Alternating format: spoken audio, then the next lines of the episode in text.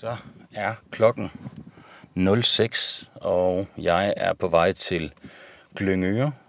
Det ligger gode to timer, ah, en time og 45 minutter fra Aarhus, hvor jeg normalt huserer. Jeg skal op og optage en episode Bæredygtig Business live i samarbejde med Greenlab.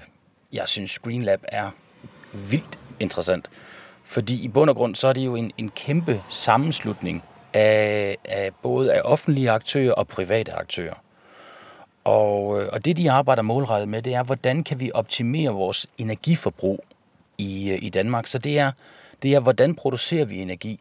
Og øh, jeg skal blandt andet op og tale med, øh, med Christoffer Sorensen, som er fra USA. Og øh, han er direktør, og han vil fortælle lidt om, hvordan det hele hænger sammen. Og så vil jeg tale med, øh, med en øh, Jens Thomsen fra, fra Siemens, som fortæller om noget, der hedder Power to X. Og det er helt vanvittigt interessant. Det drejer sig i bund og grund om, hvordan man kan gøre vind og solenergi til et, et flydende materiale, sådan så man kan bruge det, når man vil. Og øh, så skal jeg tale med en, som lever af at choppe søstjerner op, øh, tørre dem, og så sælge det som dyrefoder. Og det er faktisk også meget bæredygtigt, og ovenikøbet øh, en god forretning. Jeg vil sige, jeg er en lille smule nervøs, fordi at, øh, jeg skal jo optage den her episode foran øh, små 100 mennesker. Og, øh, og det gør alt andet lige, at øh, de fejl, man laver, de bliver sådan lidt mere i, øh, i public eye. Så det er jo spændende at se, hvordan det bliver. Men øh, som udgangspunkt, så kan jeg jo redigere alting efterfølgende. Men bare ikke lige live-udgaver. Så der er lidt ekstra spænding der. Du lytter til podcasten Bæredygtig Business. Lige nu står vi over for flere udfordringer. Klimaforandringer, knappe ressourcer og social ulighed – men i denne podcast lægger vi idealismen på hylden og undersøger, hvilken rolle verdens virksomheder vil spille i omstillingen til et bæredygtigt samfund. Tag med, når CSR-direktør og foredragsholder Steffen Max Hø taler med førende eksperter og undersøger, om der er penge i at tage et socialt og miljømæssigt ansvar. Godmorgen alle sammen.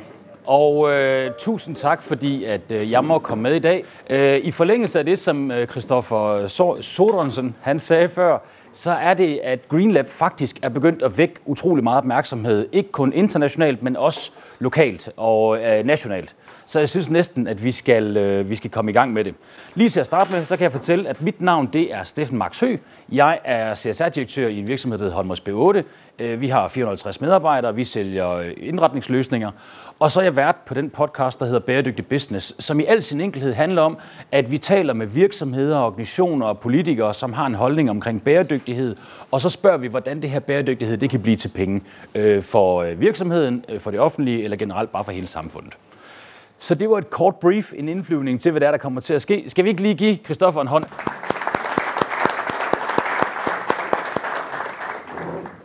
Hej Christoffer. Hej. Nu, øh, nu kommer jeg jo fra Midtjylland, så jeg er jo ikke vant til den nordjyske accent, men din accent er ikke sådan helt klassisk nordjysk, vel?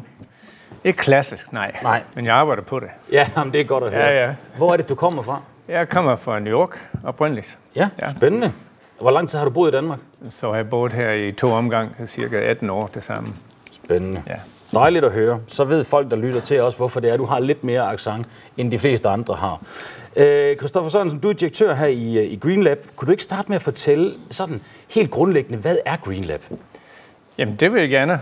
Uh, vi ser, set ovenfor, så ser vi det som en paradigmskift i, hvordan vi anvender grøn energi. Og det er en tiltrængt til en renovering i, hvordan vi takler det. Og, og den måde, vi gør det på, er, at vi har tre sektorer ude i skiver, som ligger mellem nationalt el- og gasnetværk. Og så opretter vi en vind- og solarpark, som bliver direkte koblet ind på den matrikel. Så vi kan fordele den grundenergi direkte til nogle grundfabrikker til at producere grundprodukter. Og ideen er, hvordan vi bruger det, det bedst. Og øh, en af den måde, vi gør det på, er, at vi opretter noget, der hedder en symbiosenet. Så hvis den ene fabrik har overskudsenergi, hvilket mange har, så kan vi omfordele det til en anden proces lige ved siden af, så vi genanvender grøn energi bedst muligt. Og så oven i det, så har vi en anden del, der hedder energilæring. Og det betyder, at vi kan tage overskudsenergi, det ikke er anvendt i dag, og opbevare det i en anden form. Det kan være for eksempel brint for elektrolyser, eller ammoniak, eller metanol, som kan bruges i andre øh, genre. Og det betyder, at vi har en fuld udnyttelse af grundenergi på mange forskellige måder.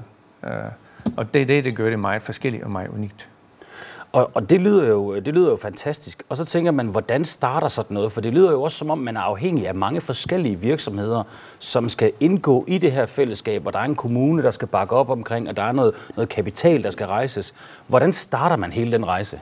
Det, det er rigtigt set. Det er en stor kollektiv indsats, og det er ikke en alene, der kan udføre det faktisk. Så det har været meget vigtigt, at, at vi har samlet op alle kræfter øh, omkring det, og kanaliseret den energi i den rigtige retning. Og det startede ind i en, en lille område i Sam, øh, Skive Kommune, der hedder Energibyen. Og så var koncept udviklet derind, og så etableret i en, i en fond, som er videreført til den idé, en aktieselskab, som kan faktisk eksekvere på konceptet.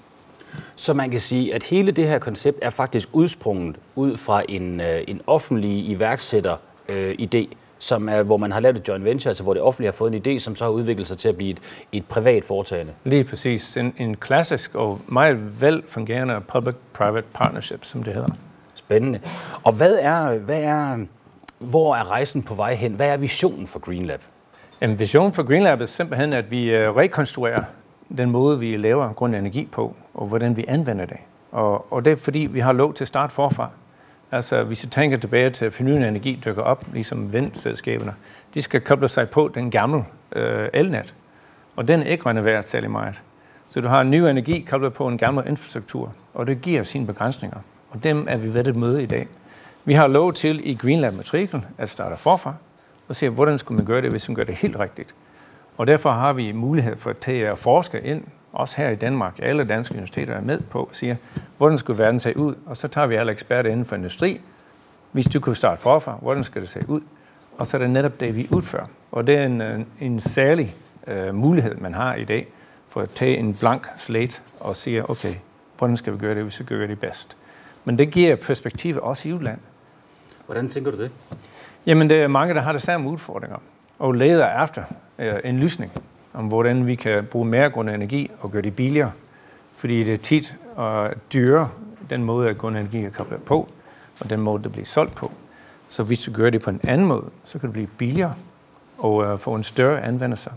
Og der er mange land, der efterspørger den mulighed. Faktisk vi har mange henvendelser fra udland, især forskere, der siger, at vi har drømt om den her scenarie, og vi har simuleret det, men vi har aldrig set, at det kunne udføres. Så her kan vi udføre det, og mange vil gerne lave det samme øvelser i deres land. Så det er simpelthen fordi, man kan starte helt forfra, så kan man få lov at lave nogle fuldstændig nye systemer. Øh, når man, øh, man udvikler sådan et projekt som det her, hvad er de vigtigste lokale aktører at have med i sådan et samarbejde her?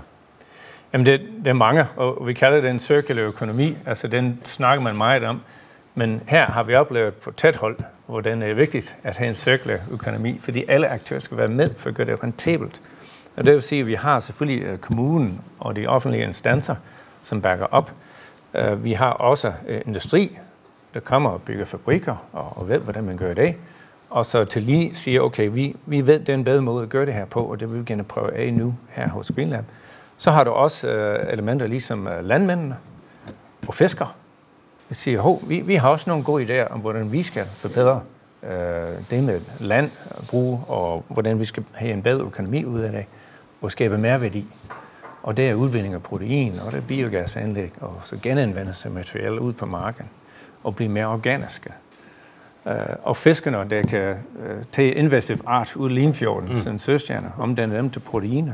Det skal vi også høre lidt om senere. Ja, så, så alle de her elementer, hvis man kigger på det hele og regner det ud, så skal man have det hele, for at det skal lykkes.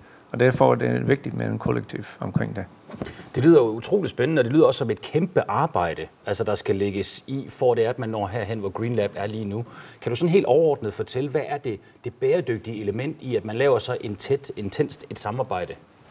Jamen det er faktisk uh, sustainable economy, den bæres af sustainable mennesker. Altså den der samfunds adfærdsmæssigt element, det er lige så vigtigt. Og du kan se omkring her i salen, alle de folk, der bidrager til, at det skal nok lykkes, og vi skal finde en løsning. Men tit møder øh, problemstillinger og, og ting, man snubler over, og så ting falder fra hinanden. Her, når vi snubler over noget, finder et problem, så finder vi en fælles løsning på det. Og vi kalder det fælles øh, bidrag, fælles gevinst. Og alle aktører skal være med på det. Hvis en, der selv optimerer, så falder det hele fra hinanden, og så er andet der skal opveje den ene, der selv optimerer. Så det er faktisk en stor adfærdsændring, både samfundsmæssigt, men også meget, øh, meget vigtigt, at i forretningsmæssigt, vi tænker nye forretningsmodeller og nye fællesskaber, og den uh, kollektive indsats. Gå tilbage til den uh, gamle andelstanker, faktisk. Mm. Det bliver genanvendt på en ny måde. Øh, det er utroligt spændende, det, men jeg kan godt høre, at det lyder jo, det er jo ikke kun et spørgsmål om, at man får taget nogle beslutninger om, at der er nogle virksomheder og nogle offentlige aktører, der skal spille sammen, og nogle uddannelsesinstitutioner. Det drejer sig også om, at der er en, en kulturel ændring i forhold til den måde, som man agerer på over for hinanden. Kan du sige noget om det? Fuldstændig rigtigt. Og, og det, den uh, udtryk circular economy, det er en circular samfund. Altså, når vi laver den her Greenum-model, og, og vi inviterer mennesker ind i selskabet, altså fællesskabet, når jeg siger selskabet, jeg mener også det der med den klasse selskab, folk er sammen. Mm. At øh, man oplever, hov, det, det er en energi her. Det er en positiv bidrag for alle kanter.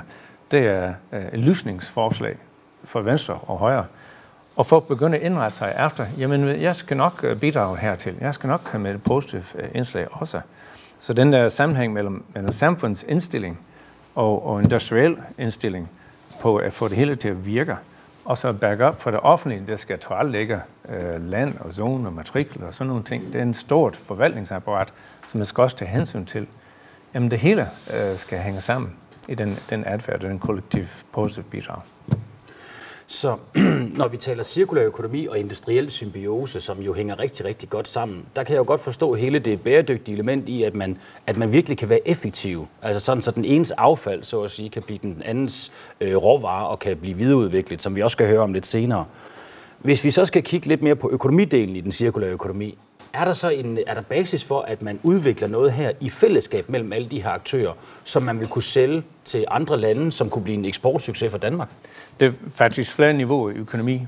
Øh, som det kører, hvis vi tager øh, vores grundenergi og kobler det direkte, hvis vi så til, til lige øh, til alle overskudsenergi og omfordeler dem, og så til sidst vi kan oplære energi til senere anvendelser. De tre gør, at vi har en lavere omkostning på energi i fællesskab. Så når alle fordeler deres energi fornuftigt, så har vi en lavere fælles omkostning for energi, og giver incitament for, at fabrikkerne uh, har en beliggenhed i Greenland. Dertil, når vi har lagt det hele sammen, så har vi det, vi kalder en platform for optimering af grøn energi. Og det er en intelligent system, som alle kan benytte sig af. Den ene måde, hvad vi kalder plug and play. Så når vi har det op og køre, og den kan regne ud, okay, hvor meget vind får du, hvor meget sol får du, jamen du kan anvende det på den og den måde, og få den bedst optimale økonomi ud af det. Og det er derfor, mange har interesse i det, fordi så kan de gøre på samtidig uh, mindre CO2, mere grøn energi og en bedre økonomi ud af den platform. Meget interessant. Så hvis du skulle kigge 10 år ud i fremtiden, hvor er Green Lab så? Over det hele. det er, hvor, hvor er det ikke? Det er jo dejligt ambitiøst, det kan vi jo godt lide. I hvert fald over Danmark, over Europa, det kan vi allerede se. Og, og længere frem har vi faktisk allerede i Centralamerika og Afrika nogle henvendelser, hvor de vil gerne uh, tage imod en Greenland-model. Så vi skal bare have fart på og få det eksekveret, og så få det spredt rundt omkring. Og hvad er strategien for at sprede det gode budskab? Jamen, der er to strategier. Den ene er, at uh, vi lader folk uh, connect til GreenLab som en virtual cloud solution. Og den anden uh, mulighed er, at vi går sammen med dem, der hvor de er, og får simpelthen fysisk genopbygget en GreenLab-model, og får tilpasset til deres lokale behov. Fordi en af de vigtige ting, vi opdager, er local source of energy, local anvendelse af energi. Altså den lokalisering, så du ikke skal transportere så langt og bruge mm. det store net. Det gør også, at energinet kan spare nogle milliarder på en national net, hvis du gør mere original brug af den energi, du har lokalt. Og det gælder også der, hvor du dukker op. Hvis du dukker op i en land med en masse af skov og biomasse, og så de har nogle øh, oil og gas, hvordan kan du kombinere det så, at hele landet får gavn af det med en helt ny måde at gøre deres infrastruktur på og anvende deres energi på? Og, og det er det, vi kigger på i dag. Det lyder utrolig spændende og som en helt ny måde at tænke energi på, ikke kun i Danmark, men nærmest i hele verden. Tusind tak til Christoffer Sørensen for det her indlæg. Og nu vil vi rigtig gerne tale med Jens Thomsen fra Siemens. Altså, det skal ikke være nogen hemmelighed. Vi har jo øh, talt i telefon sammen inden, og, øh, og jeg har også talt med en, der hedder Henrik Stisdal, i forbindelse med øh, generelt det her med, hvad kan man gøre ved, ved brændstof? Altså kan vi virkelig ikke skabe noget energi til, øh, til fly og til skibe, som er lidt grønnere end det, vi har lige nu? Det må der alt andet lige være rigtig mange penge i. Og øh, hvis der er miljø og penge i det, så synes jeg jo, det er spændende. Men øh, Jens Thomsen, vil du ikke lige prøve at fortælle lidt om, hvad er det, din rolle er i Siemens? Jo, det kan jeg godt. Øh, lige nu sidder jeg i Siemens i den, der hedder innovationsafdelingen. Og der hvor vi finder på nye idéer, som kan fremme det, at vi producerer vindmøller, så vi kan sælge endnu flere vindmøller. Så det er min rolle lige nu. Men ellers har jeg arbejdet med vindmøller stort set hele mit liv. Øh, så min rolle er her nu, hvordan får vi øh, mulighed for at kunne sælge endnu flere vindmøller. Spændende. Og så, øh, altså, så vil jeg sige, at, at jeg, har jo, øh, jeg har jo læst et par artikler omkring det her P2X, mm. og jeg har kaldt det PSP nogle gange, fordi at, øh, at min søn han har en Playstation, og så får jeg blandt tingene lidt sammen. Men, men det her Power to X er jo altså vanvittigt interessant, og noget, der kan være sådan fuldstændig revolutionerende for den måde, som man, man fragter ting rundt på i verden. Kan du ikke lige starte med at fortælle, altså så simpelt, men alligevel tilstrækkeligt omfattende til, at, at vi kan forstå det. Hvad er det her Power to X? Jo, Power to X, det er, at man bruger strøm til et eller andet, power til et eller andet. Og et eller andet kan være ja, alt muligt ting. Det er kun fantasien, der sætter grænse. I vores tilfælde er at lave strøm om til brint, men det kunne også være at lave strøm om til ammoniak, til metanol eller til noget andet. Men i vores tilfælde er at lave øh, strøm om til brint. Og det, der gør det, det er, at øh, hvis man kigger på strøm fra vindmøller, som jeg nu kommer fra, øh, inden for de sidste fem år har vi faktisk halveret prisen på strøm produceret fra, fra havvindmøller. Er det, det noget med, at det faktisk er billigere at producere ny el øh, via vind, end det er at gøre det på sådan en mere øh, sort måde, som man har ja, gjort tidligere? det er det. Altså, ja. hvis, hvis, der er nogen, hvis en investor skulle bygge og få strøm ud af det, så er det billigere at bygge vindmøller, end det er at bygge kulkraftværker eller noget andet. Der er ikke noget, der kan konkurrere med vindmøller mere. Øh, så det at kunne bruge strømmen til nogle andre ting, det er det, der driver det her. Power to X. Men balladen med vind og sol, bare lige sådan så vi er det helt på det reelle, det er jo det her med, at, at det er jo super fint, når, det, når solen skinner og når det blæser, at så kan man bruge strømmen, men den store udfordring, det er, at man ikke kan lære det. Er det ikke, er det ikke nogenlunde rigtigt forstået? Jo, det er rigtigt. Altså at, og, og, og det med at lave det om til brint, og senere lave det om til ammoniak eller metanol eller noget andet, der kan man lære det. Men vores vision her, den, den er lidt anderledes. Det er, at vi egentlig gerne vil lave fremtidens skibsbrændstof. Øh, og det vil vi bruge brinten til. Det at lave brændstof ud af luft og vand ved hjælp af strøm fra sol og vind. Og det er fordi, kan vi knække koden med at få lavet skibsbrændstoffet, jamen så er der uendelig meget brug for vindmøller. Og så vil vi gerne sælge nogle af de vindmøller her. Og det er ude på vandet. Øh, og det vi ser, når vi kigger langt ud, det er, at der vil sikkert være flere vindmøller, der laver strøm til at konvertere til brint, end der vil være vindmøller, der laver strøm til vores stikkontakter. Og det er så, det, der er anderledes. Så markedet for at lave øh, og sælge vindenergi er betragteligt større, hvis det er, at man på en eller anden måde kan, kan gøre det flytbart, at kan lære den her energi? Ja, det er kæmpe meget større. Altså hvis vi tager et eksempel er, hvis vi tager en af de nye havvindmølleparker, som der bliver sat op nu, 400 megawatt, øh, som svarer til forbruget af 400.000 borgere, jamen det kan forsyne to af AP Møller Mærsk AAA-skibe med brændstof. To. Ja. Og han har 31 af dem. Så du kan godt se, at det er rigtig mange havvindmølleparker, vi skal bygge for at kunne forsyne øh, skibene med grønt brændstof. Så det er den vision, vi har, øh, når vi kigger ud i fremtiden. Og, og så er det jo, at det begynder at krible lidt i mig, fordi jeg er jo også købmand, det må jeg jo erkende. Ja. Altså, det må jo være et, altså hvis det kan lade sig gøre, så må det jo være et gigantisk marked. Altså der må jo stå folk i kø herfra, og så ud til midtbyen for at få lov at være en del af det her. Det er rigtigt. Altså potentialet er kolossalt. Øh, det, hvor vi er nu, det er, at vi skal starte et eller andet sted, og så skal vi ud, og så skal vi til at konkurrere med olie og gas. Og vi ved, at når vi kommer med noget, der er grønt, jamen det spørgsmål olie og gas, de kan bare sænke priserne. Så mm. vi skal starte et eller andet sted. Det er klart, der er nogle opstartsomkostninger forbundet med det her, som at lige nu er det dyrt, ligesom det var med vindenergi på et tidspunkt, eller i, øh, for noget tid tilbage i 70'erne og frem. Men vi satser på, at priserne de bliver lavere og lavere med tiden. Ja, og fordi, også fordi markedsstørrelsen på, hvis vi kan lave grønt brændstof til skibene, den er så meget større, at vi går ind i en, i re, en reel industrialisering af vindmøllerne. Og der har man sådan en tommelfingerregel, der siger, at en industrialisering øh, normalt den høvler 20 procent af prisen. Og så er vi inden for rækkevidden af den grønne, eller at, at vores grønne brændstof kan konkurrere med nogle af de her marine brændstoffer, som der er nu. Ikke den tunge fuelolie, det er umuligt, men vi kan konkurrere med den lette diesel. Det er utroligt spændende. Øhm, nu har man jo hørt rigtig meget om, om Tesla, som jo vil elektrificere, e-, elektrificere biler. Men de bruger jo batteriteknologi. Er det, øh, er det her gangbart, det I har gang i, i forhold til batterier? Ja, det er jo et rigtig godt spørgsmål, fordi det er, er lige humlen i det hele. At batterier går til biler, det går til cykler, til øh, lette køretøjer. Men så snart der er noget, der skal trække et eller andet, så dur det ikke. Øh, nu tager jeg igen Mærsk ind. De sagde, at øh, hvis vi nu skal sejle et Mærsk-skib fra, øh, fra Europa til USA, så har vi for skibet, og så har vi bagved et skib, der er akkurat lige så stort med alle batterierne. Og sige, det går jo ikke. Altså, det dur ikke. Vi kan ikke transportere... Hele effektiviteten, øh, den forsvinder lidt, der kan jeg godt regne ud. Så er der noget, der skal yde noget, så dur det ikke med batterier. Vi er nødt til at finde et, et andet brændstof. Og igen, rædderierne siger, enten skal vi have en ny motor, eller også skal vi have et nyt brændstof. Og vi vil gerne hjælpe til med brændstof. Hvad er det for, nogle, hvad er det for en slags økonomi, kigger man på for at udvikle en, en løsning af det her? Jamen, det er egentlig kun, at vindmøllen bliver primær, at dens primære funktion bliver at lave brint. Det vil sige, at man, man ændrer møllen, sådan så dens formål er at lave brint og ikke at lave strøm. Vi, vi laver strøm, men laver det om til brint lige så hurtigt vi overhovedet kan. Ja. Så det er det, der skal ske her. Vil du lige kort løbe igennem processen fra, at det bliver, fra, øh, det bliver vind, og der kommer strøm til, og det bliver til brint, og så er det, at min humanist baggrund, den kommer sådan lidt til kort nu. Vi tager lige hele ja, ruten. Ja. Vi har vindmøllen, det kender vi. Vi laver strøm, det kender vi også. Vi fører strøm ned i det, der hedder elektrolyse, hvor vi har vand, som vi spalter i ilt og i brint. Brinten samler vi op. Ilten, den lader vi boble op et andet sted, den er vi ikke interesseret i, men brinten samler vi op. Så tager vi, når det er skibsbrændstof, så tager vi luft og presser det meget sammen øh, og trækker den kvælstof ud, der er i luften. Luft består af 78 procent kvælstof, så 78. det er der masser, 78 procent, det er der masser af. Øh, og så står vi det sammen med brinten, og så laver vi ammoniak.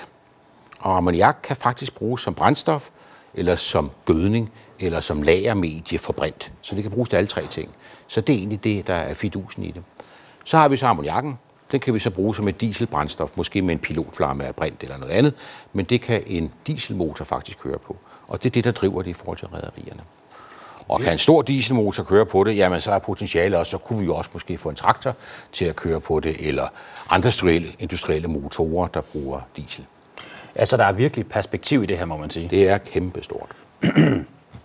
øhm, I sådan en mere traditionel forstand, vi en, en privat virksomhed som Siemens, ikke hellere sidde og udvikle sådan noget her bag lukkede døre og holde det for sig selv, og så bryde ud i markedet på et tidspunkt. Hvordan kan det være, at I går ud åbent og fortæller om det, og er en del af GreenLab? Hvorfor giver det overhovedet mening? Altså fordi, fordi omstillingen er så stor, og vi ser ingen, øh, øh, vi ser ingen hindring i, at øh, vi snakker sammen med Vestas i det her også øh, omkring at få det her til at ske, snakker sammen med rædderierne, motorfabrikanterne, alle, som egentlig godt kunne tænke sig at gå den vej, der hedder, lad os lave et grønt brændstof til erstatning for det, vi har nu. Øh, og øh, så det, det har vi egentlig kun brug for at gøre åbent. Det er åben innovation, hedder det. Og, og det kan der selvfølgelig være mange fordele ved, men har I gjort en overvejelse omkring det her med at gå ind i den åbne innovation, som Green Lab er et godt eksempel på, og som Christoffer fortalte om lige før, eller Christoffer fortalte om før, kontra det her med at holde det lidt mere for sig selv. Altså, hvad er overvejelserne? det er, at, at vi er nødt til at vise, vi skal vise over for offentligheden, over for beslutningstagerne, politikerne, over for investorer, over for kunderne, over for markedet, at der er mulighed for at gå en anden vej. Og alle rejser starter med det første skridt, og det her Green Lab kommer ind i billedet. At øh, første gang jeg hørte om det, jamen der vidste de, at de skulle lave biogasanlæg. Og når vi nu gerne vil lave brint, så ved vi, at det at lave øh, biogas om til naturgas, så tager man biogassen, smider, trækker noget CO2 ud, smider den op i luften, og så stopper man resten ned i nettet. Eller man mekaniserer, altså bruger noget brint, kobler det sammen med den CO2, som man ellers smider op i luften, og stopper det hele ned i naturgasnettet. Og siger, haha, der har vi altså brug for noget brint her øh, til det. Og det var egentlig det, der startede det. Så kunne det være sjovt at lave ammoniak, eller det kunne være sjovt at bruge brinten til nogle af alle de andre processer, som der er gang i heroppe i Green Lab. Jeg kan ikke gennemskue alle de steder, hvor man kan bruge brint, eller for den sags skyld ilt. Øh, ilten i vores proces er egentlig bare et spildprodukt. Det smider vi op i luften, det er vi ikke egentlig interesseret i. For os er det bare et affald. Men for andre kunne det være en, øh, en fordel at bruge ilten til noget fornuftigt. Jeg har hørt, at akvakultur bruger man det i, hvor man har fisk, så vokser fiskene meget hurtigere. Men det er ikke vores gebet men det viser potentialet i Green Lab. Vi er interesseret i brinten, og vores vindmøller laver om til, til noget brændstof. Ilten er vi egentlig ikke interesseret i. Den må nogle andre godt tage og gøre for at bruge til noget fornuftigt. Så det vil sige, at, at I har faktisk en interesse i at være en del af Green Lab. For det første, fordi det er åben innovation, og der kommer en masse viden forskellige steder fra. I samarbejder med, med Vestas, som jo er i samme branche som jer. Men også fordi I producerer det her brint, som biogasanlægget, i, øh, som der bliver bygget på Green Lab, kan bruge noget af det her brint. Er det rigtigt forstået? Ja, Og, for, og fordi at, øh, at vi, vi når frem til, at det bliver et, et showcase, det får wow-effekten heroppe af, at de fleste siger, jamen vindmølle, den laver strøm. Nej, den laver brændstof. Det er det, der skal være fremtiden på det. Og den wow-effekt gør, at det er lettere for beslutningstagere at sige, jamen det er jo også en vej ud af, af suppedagen, vi er i med klimakrisen. Så man kan sige, det er jo faktisk essensen af industriel symbiose, det er, at I producerer noget, som kan bruges herop og har et, et, øh, et restprodukt, som så er ilt, som i princippet en anden virksomhed, der havde lyst til at være en del af Green Lab. Hvis de kunne bruge ilt, så kunne de få det billigt herop. Er det rigtigt? Præcis. Ja, det er jo smart. Øh, lige en sidste ting på faldrebet. Hvorfor er det, at det her vind, hvorfor er vi gode til vind i Danmark? Øh, det er, altså, hvorfor vi er gode til vind i Danmark, det er øh, i og med vores, vores måde, og den, den er måske lidt svær, men vores måde at tænke på, det er, at vi er meget åbne over for hinanden og samarbejder. Det er vi altså fantastisk gode til i Danmark. Og jeg tror, det kommer helt tilbage fra, fra andelsbevægelsen. Det er, ligger i vores DNA at kunne samarbejde med hinanden og være troværdige partner over for hinanden. Og det gør, at de ting, øh, ting som vi kan gøre i Danmark, vil man ikke kunne andre steder. Her for eksempel, vi skal lave, vi skal gå fra vejen fra en vindmølle ud til brændstof på skibene. Jamen, det er en lang proces af kæder, af beslutninger og samarbejder for, at det lykkes. Og det kan vi i Danmark. Det kan andre lande ikke. Øh, så det kunne være det, der er fordelen for os. Det, det lyder rigtig interessant, og man kan sige, at den her åbne innovation, den kræver vel, at man har en kultur, hvor det er, at man tør dele, og man altså har en høj grad af tillid til hinanden, som vi har i Danmark. Præcis. Og tro på, at det, jeg deler med dig, det får du noget af, men du giver også noget tilbage til mig i den sidste ende, så vi sammen øh, får gjort noget fornuftigt, øh, og sammen øh, profiterer af det. Så man kan sige, hvis Siemens havde siddet med den her udvikling helt for sig selv i øh, over hjørnet i deres øh, store kontor et eller andet sted, og Vestas havde gjort det samme, så havde man muligvis, og i øvrigt alle andre aktører, der er inde over den her dagsorden, så ville man ikke kunne have joined forces og fået noget ud af det samme, og så var det sikkert måske aldrig blevet til noget. Nej, altså vil det gå for langsomt. Altså det er det, der overordnet, der har vi jo den globale opvarmning og klimakrisen, og det kræver altså, at det skal gå rasende stærkt. Så derfor, for, for, for at få det til at gå stærkt, så er det bedre, at vi samarbejder, end at sidde og putte med tingene selv. Det var nogle bevingede og gode ord. Skal vi ikke lige give Jens Thomsen en lille hånd? Tak for det. Det var super godt. Den sidste herre, vi skal tale med, er en øh, Nils Jørgen Madsen, som laver protein ud af søstjerner.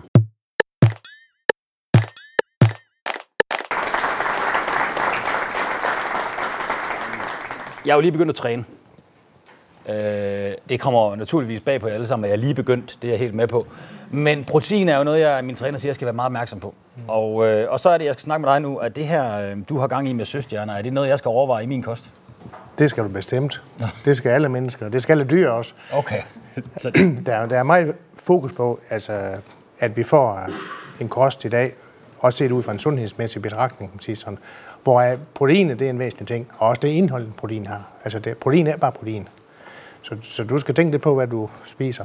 Det, det vil jeg gøre. Det kan være, at jeg kan få en pose med hjem herfra. Jamen, det kan du. Niels Jørgen Madsen, du er direktør i Danish Marine Protein. Og ja. det er ikke alene så rimer det. det. Det lyder også rigtig spændende. Kan du ikke starte med at fortælle, hvad er det for en type virksomhed? Det er en, det er en virksomhed, der er startet op ved, at i 2016, øh, der, var, der solgte vi en virksomhed og medejer af, øh, ja faktisk flere virksomheder for, øh, til en engelsk koncern. Og øh, så stod jeg der var delen så, og øh, inden da, så havde vi jeg blev kontaktet af muslingefiskerne her på Limfjorden, og øh, de har arbejdet i mange år faktisk på at finde ud af, hvad delen gør de for at fange de her banditter, fordi de æder jo de her blommuslinger og saver grenen over for det, vi lever, de lever af. Nemlig at fange så søstjernerne, de er æder, ikke så gode for? Grovæder simpelthen de her blommuslinger. Man mener, at øh, man fanger cirka 50.000 tons blommuslinger i Limfjorden om året.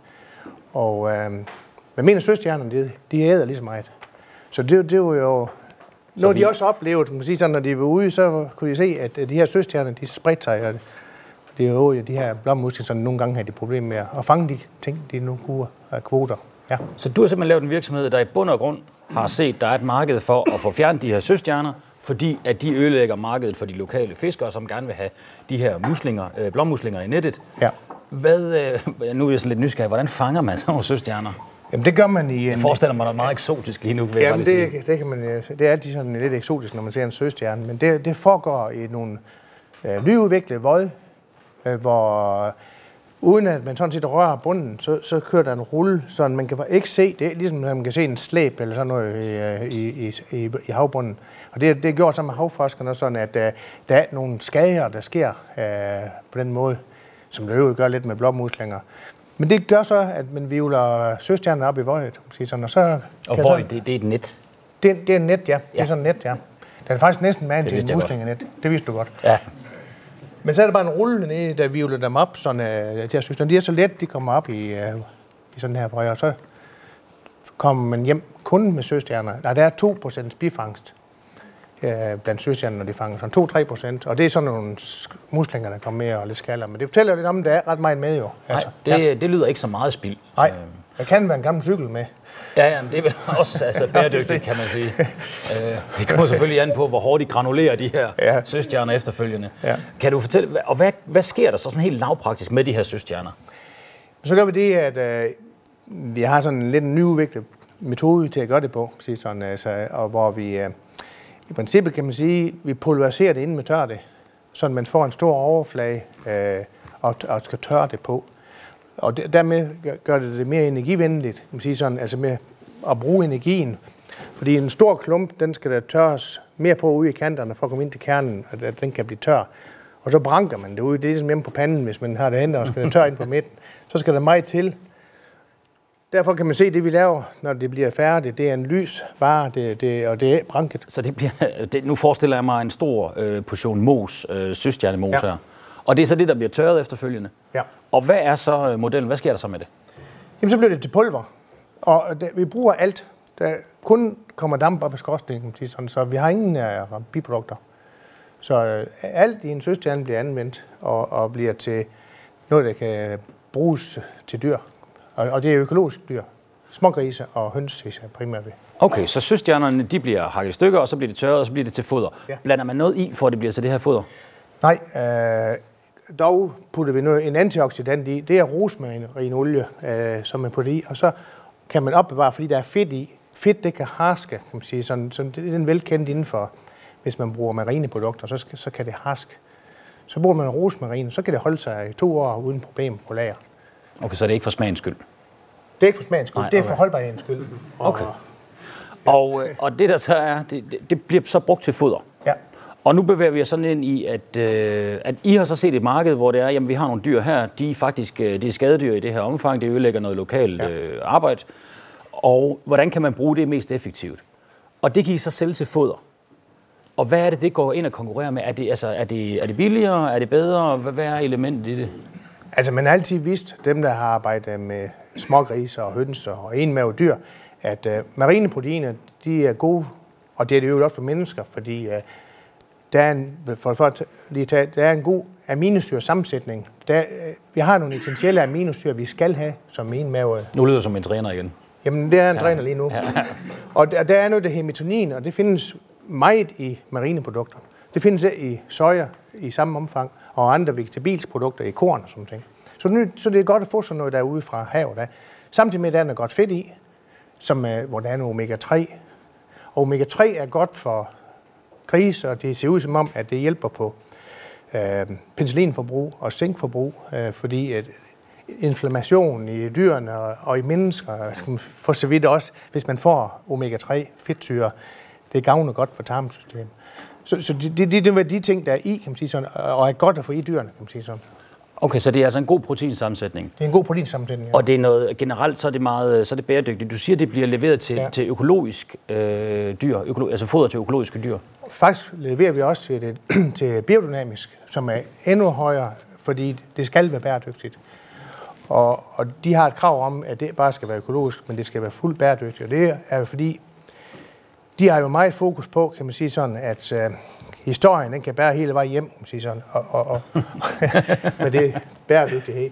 Og det, det, det har jo en dagsorden. Altså, jeg kan huske, det, det, det, lad os sige, det, det, det møder man i dagland helt vildt nu efterhånden. I, øh, jeg på, på, på, på fabrikschef i Bang Olsen i 18 år, der snakker vi jo CSR inden for medarbejdere tilbage i 90'erne og 80'erne. Så vi skal behandle vores medarbejdere ordentligt. I dag der snakker man om, at vi skal passe på mor jord.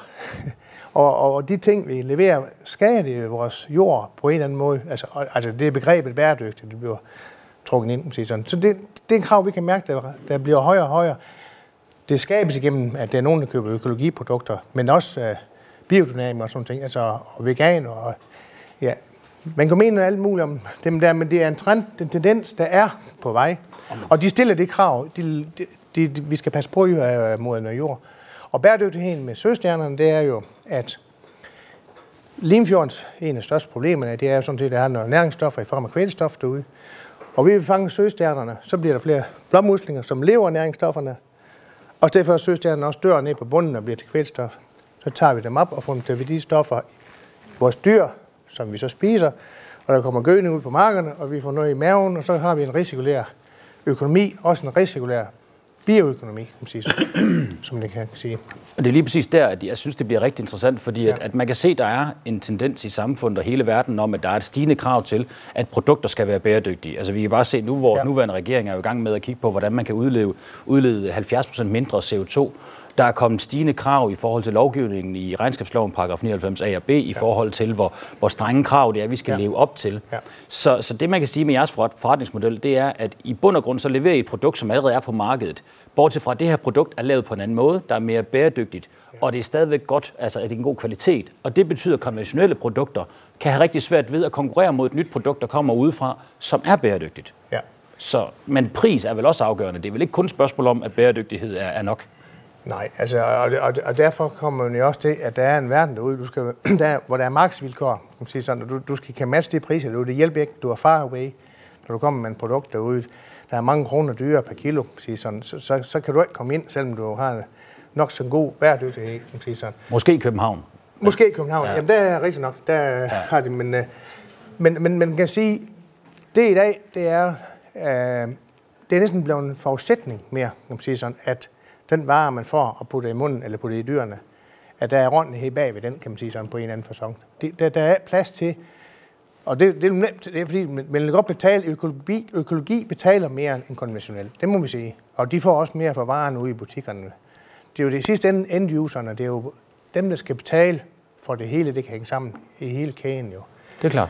Men det er sådan, det er lige pludselig, fordi man kommer med sådan nogle produkter her, så, øh, så kan man få en, en vanvittig spring i uh, mere indtægt, men kan få mere. Nej, så pris og bæredygtighed hænger sammen. Det hænger men sammen. hvis forbrugerne står for et valg, så ja. er de klar til at betale lidt mere for bæredygtighed. Det er i hvert fald noget, der fylder noget, og det ser man jo over, det ser man over øh, hele landet og ja. i, faktisk i hele Norden. Ja. Hvilke fordele, eller hvad er det, der gør GreenLab attraktivt for en virksomhed som jeres at være en del af? Jamen, nu har det jo været nævnt, altså der er jo sådan set, vil jeg sige, flere ting. Altså der er energien, det har det været snakket om selvfølgelig, og kan anvende, det er jo en fantastisk god ting, også fremadrettet ind imod bæredygtighed, at man bruger en spilenergi, og man kan få overskud og underskud balanceret ud i en, i en industripark. Så, så det er jo den ene ting, kan man sige sådan. Jeg synes også, at det blev nævnt før, kan man sige sådan. jeg tror, at det bliver en, øh, man kan håbe, det kan blive en Silicon Valley inden for bioøkonomi og, og, og biomasseøkonomi, hvor der er nogle kompetencer, der kan drøbe af på hinanden. Jeg kan høre, at Siemens sagde før, at på Bankhusen kalder vi det open source, øh, når vi arbejder med elektronikudvikling. Men her der er det en åbenhed om, hvordan man kan hjælpe hinanden og bruge med de kompetencer, man har, dem byder man ind med. Vel ved, at man har en, en core forretningsområde. Ved at sætte det sammen, så bliver man en, en stærk kæde, man siger sådan. Så, så sådan nogle ting, tror jeg, der vil vokse op. Det er det, der med håb, ligesom man kan se andre Silicon Valley, hvis man siger sådan, at der kan vokse op. Og jeg ser gerne, at der kan komme protein som en dagsorden. Vi skal lave grøn protein, på græs den her uge her. Vi skal lave tangprotein også den her uge her. Og næste uge skal vi lave noget på krabber. Men det er jo sådan noget, der, der skulle vokse ud, og for vores område her, der, der kan det blive sådan noget, det kan blive en proteinmalle, kan man sige sådan. Som et eksempel. Og det er jo biomasse, og det er bæredygtighed og sådan noget. Og det er med kompetencer med tiden også, hvor vi øh, med de virksomheder, der er det, vi kan bruge hinanden. Det lyder utroligt spændende, og jeg synes faktisk, det er nogle rigtig gode ord at slutte af på, så tusind tak for hjælpen, Niels Jørgen Madsen. Ja. Skal vi ikke også lige give herren en hånd? Det skulle du her på Ja, det var super godt. Meget, meget spændende. Og afslutningsvis vil jeg gerne sige uh, tusind tak, fordi vi lige må komme og lave en lille optagelse her.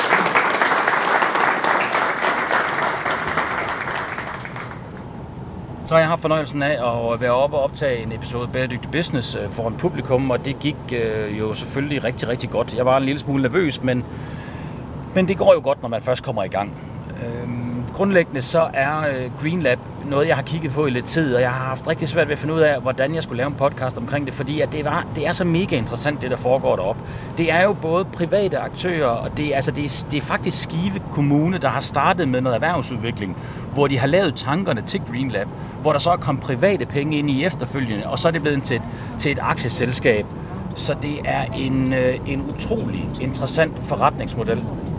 Så Skive Kommune er, den, øh, er grunden til, at det her det er kommet op at stå, og så er der gode private kræfter, der er kommet ind efterfølgende og har udviklet produktet videre. Og øh, sådan nogle private og offentlige partnerskaber er jeg jo vild med. Der er så mange ting, vi skal gøre på i stor skala. Energi er jo et kongeeksempel på det. Og det man jo gør ved Greenlab, det man gør i Greenlab, det er, at man tager øh, forskellige aktører, som alle sammen arbejder inden for energisektoren, og så sætter man dem sammen i et fællesskab og siger, godt, vi har muligheden for at lære af hinanden og udvikle en helt, altså nye løsninger. Man vasker simpelthen tavlen ren. Det, der er jo problemet med energisektoren, det er jo blandt andet, at, at der er jo rigtig mange øh, danske byer og kommuner og ude i verden, hvor det er, at man har investeret en masse penge i for eksempel et, et forbrændingsanlæg, og på den måde skaber varme. Og det er jo et stort problem, hvis det er, at man har kastet rigtig, rigtig, rigtig, rigtig mange millioner i det projekt, så er man ikke klar til at skifte over til noget andet.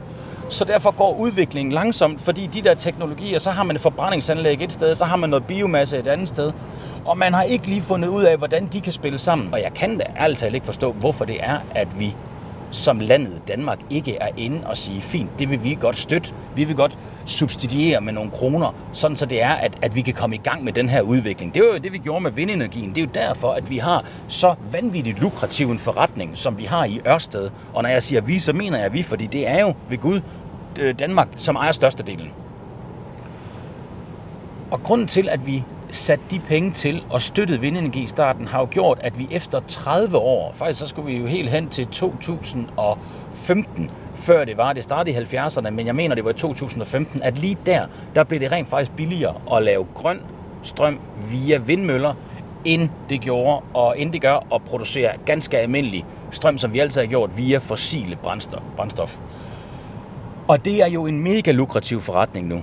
Hvis man ser på, hvordan markedet det peger i hvilken retning, at det folk de vil have lige nu, det er grøn energi. Hvorfor er det så, at vi ikke som land Danmark er i gang med at udvikle den her metode, eller den her model, og så bliver verdensmester i at producere det? Om ikke andet, så bare til os selv til at starte med. Det vil da være en mega vindermulighed. Jeg er helt beamet op på inspirationskontoen, efter at have været en tur i, i det nordjyske, og øh, høre Green Lab øh, og tale med de her forskellige mennesker. Jeg håber, I har nyt podcasten. Og hvis I synes, den har været god og spændende, må I altid gerne finde mig på LinkedIn eller og skrive til mig. I er også meget velkommen til at give os nogle stjerner, eller dele os med jeres venner, eller hvad I kan gøre. Vi vil jo så gerne have en masse mennesker til at lytte. Tusind tak, fordi I lyttede med. Ha' en rigtig dejlig dag, og jeg håber, vi lyttes ved igen.